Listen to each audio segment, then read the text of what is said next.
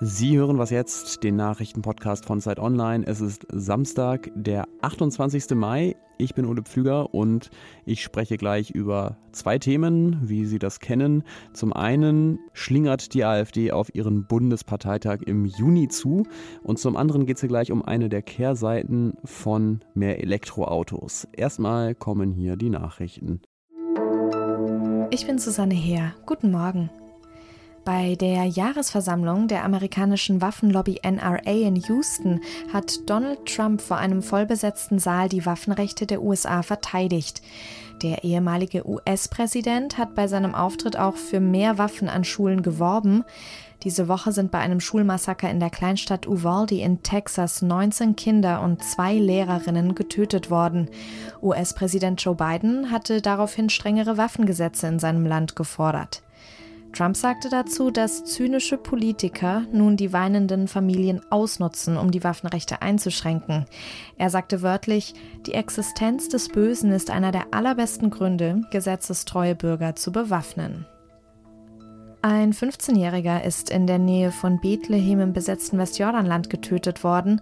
Das Gesundheitsministerium erklärte, dass ihn eine Kugel in den Nacken getroffen hatte. Die israelische Armee hat auf Twitter dazu erklärt, dass eine Gruppe in dem Dorf Steine und Molotow-Cocktails auf Soldaten geworfen hat und die dann daraufhin das Feuer eröffnet haben. Die Situation ist extrem angespannt. Vor 2 Wochen ist auch eine Journalistin von Al Jazeera bei einem Einsatz im Westjordanland getötet worden. Der Redaktionsschluss für diesen Podcast ist 5 Uhr.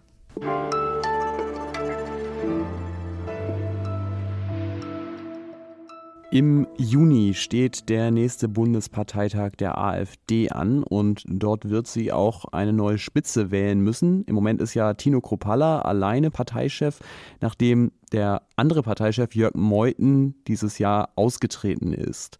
Chrupalla hat das Amt schon seit 2019 und in dieser Zeit hat die AfD bei keiner einzigen Wahl zulegen können. Und das führt natürlich auch dazu, dass er inzwischen mehr und mehr unter Druck gerät. Darüber will ich jetzt mit Tilman Steffen sprechen. Der Politikredakteur ist bei Zeit Online und unser AfD-Experte. Hallo Tilman. Hallo Ole. Das ist ja jetzt eine Gruppe von Chrupalla-Kritikerinnen und Kritikern um die Bundestagsabgeordnete Joana Cotar, die sich da organisiert hat. Was ist denn eigentlich Ihre Kritik an Chrupalla? In erster Linie geht es da um Chrupallas Haltung zu Russland. Man wirft ihm da eine zu große Nähe vor, zu wenig Distanz zu Putin. Er hat das Sondervermögen für die Bundeswehr als irre bezeichnet und damit ja auch quasi gegen die AfD-Parteilinie sich gewendet, die ja durchaus für die Aufrüstung der Bundeswehr sich ausspricht.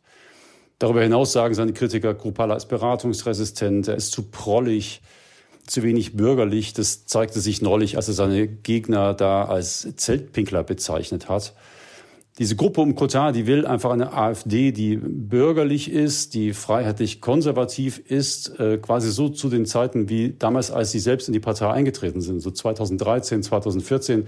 Damals war der Parteimitgründer Bernd Lucke noch Chef und die AfD war sowas wie so eine Professorenpartei. Und Chrupalla entspricht diesem Image einfach nicht. Du hast ja jetzt viel rumtelefoniert, um Näheres über diese Anti-Chrupalla-Bewegung herauszubekommen. Was war denn da dein Eindruck? Können die ihn wirklich in Gefahr bringen? Ja, es gibt im Wesentlichen 4 Köpfe. Also Cotar, sagtest du schon, dann ihren Bundestagsfraktionskollegen Jürgen Braun, den Hamburger Landesvize Alexander Wolf und einen Berliner AfD-Politiker Frank-Christian Hansel. Das sind die 4, die sich bisher öffentlich positioniert haben. Hört man sich dann um in einem weiteren Kreis dieser Gruppe, dann wird es recht schnell sehr schweigsam. Und das lässt mich so ein bisschen daran zweifeln, dass sich diese Gruppe wirklich groß durchsetzen wird. Denn selbst die Leute, mit denen ich gesprochen habe, es waren wirklich einige, die sagen dann so unter der Hand, dass sie Probleme haben mit den strategischen Fehlern dieser 4er-Gruppe. Sie beklagen, dass die Chrupalla zu hart angehen. So schlimm sei es ja nun doch nicht. Und es gibt einen weiteren Punkt, es wurde mir auch so gesagt in meinen Gesprächen, es gibt einfach auch Angst um die eigene Parteikarriere. Wenn wir jetzt nochmal in Richtung Parteitag ein bisschen konkreter gucken, da will ja eventuell auch der völkische Nationalist Björn Höcke als Parteichef kandidieren. Was würde das denn für Chrupalla bedeuten, wenn er antritt? Zunächst hat das auch gravierende Folgen für die Partei an sich. Ich höre auch immer wieder Leute, die sagen, wenn Höcke in diese Parteiführung kommt oder vielleicht sogar an die Bundesspitze, dann trete ich aus. Und es geht ja hier wirklich um einen Erhalt der Mitgliederzahl in dieser Partei. Die Partei schrumpft ja. Mhm. Auch für Chrupalla hätte ein Antreten Höckes natürlich Folgen. Da muss man zunächst sehen, dass Chrupalla ja von den völkischen Flügel um Höcke quasi auch an die Spitze getragen wurde. In letzter Zeit hat dieser Pakt der beiden aber schon auch einen Riss bekommen.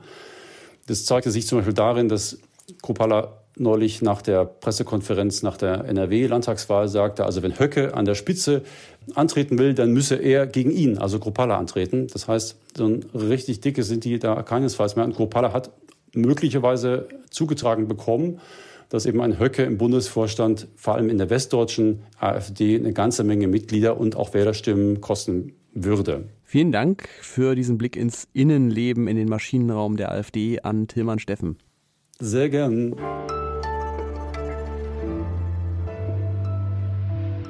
Alles außer Putzen. Wir sind hier wieder an der Stelle angekommen, an der es einen Tipp fürs Wochenende gibt, was mich ja zwischen all den schlechten Nachrichten immer sehr beruhigt, ist es, Pflanzen, Blumen beim Wachsen zuzusehen. Natürlich nicht die ganze Zeit, aber jeden Tag mal wieder zu gucken, was hat sich denn jetzt da verändert, wo ist hier ein Blatt wieder rausgesprossen. Das finde ich sehr beruhigend. Deswegen mein Tipp fürs Wochenende, Samen aussäen, von denen Sie nicht wissen, was später mal draus wird. Mir bereiten nämlich am meisten Freude eigentlich so Samenmischungen mit Namen wie Blühwiese, Singvogelmischung oder Bienenweide, wo nicht genau klar ist, was da dann eigentlich später wächst, weil jeder Samen so sein eigenes kleines Überraschungsei ist. Man wirft eine Handvoll Körner irgendwo hin und ein paar Monate später explodiert da das Leben. Es wirkt so simpel, aber ich finde es jedes Mal wieder faszinierend.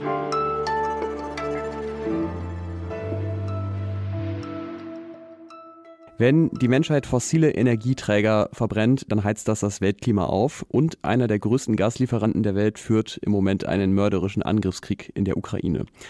Elektrischer Strom, am besten aus erneuerbaren Quellen, ist ein wichtiger Baustein der geplanten Energiewende.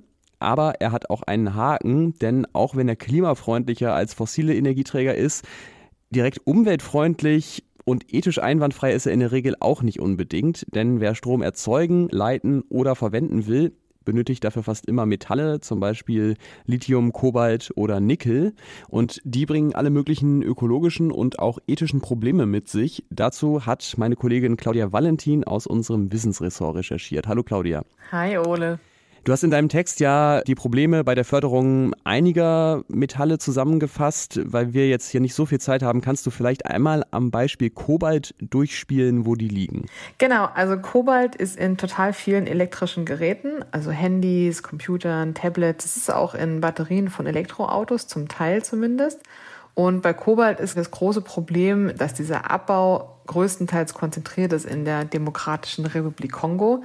Und dort gibt es eben in Verbindung mit dem Abbau von Kobalt viele Probleme, über die immer wieder berichtet wird. Zum einen sollen da die Zustände in den Minen super schlecht sein, es sollen auch Kinder dort arbeiten. Und zum anderen ist ein großer Zweig der sogenannte artisanale Sektor.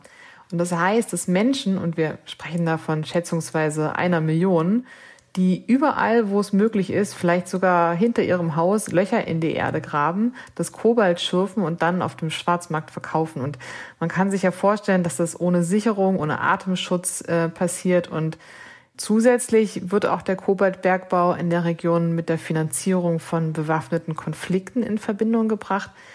Also summa summarum, es ist einfach eine sehr instabile Region.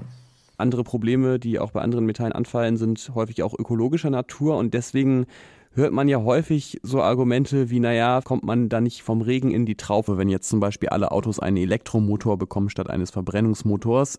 Wie schätzt du das ein? Überwiegt da trotzdem noch der Nutzen? Ja, auf jeden Fall. Aber wir müssen uns einfach dieser Probleme, die mit der Gewinnung von ja eigentlich jedem Metall irgendwie einhergehen, bewusst sein. Und wir müssen versuchen, Wege und Lösungen zu finden, diesem Dilemma zu entgehen oder bessere Kompromisse zu finden.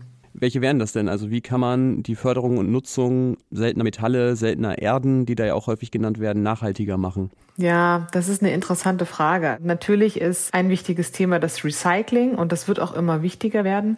Und zum anderen braucht es eben auch vor Ort Initiativen und Zusammenarbeit, damit die Bedingungen in den Minen besser werden. Aber ich bin mir auch nicht sicher, wie weit man da am Ende kommen wird, wenn die Hälfte der Kobaltminen und mehr als 2/3 der Kupferminen im Kongo von chinesischen Firmen betrieben werden und wie wichtig denen dann eben Menschenrechte und die Umwelt am Ende sind.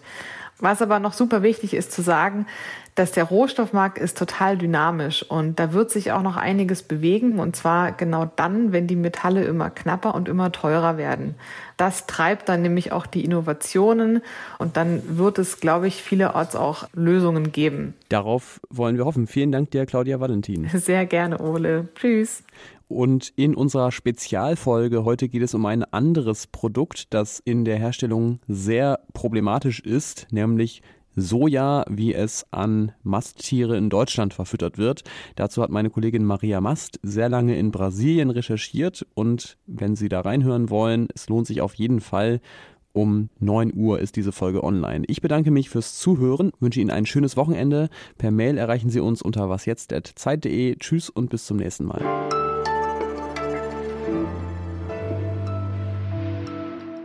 Danke dir und dann schönen Urlaub, wenn es Urlaub schön ist. Ist wahrscheinlich gut. Urlaub, ne?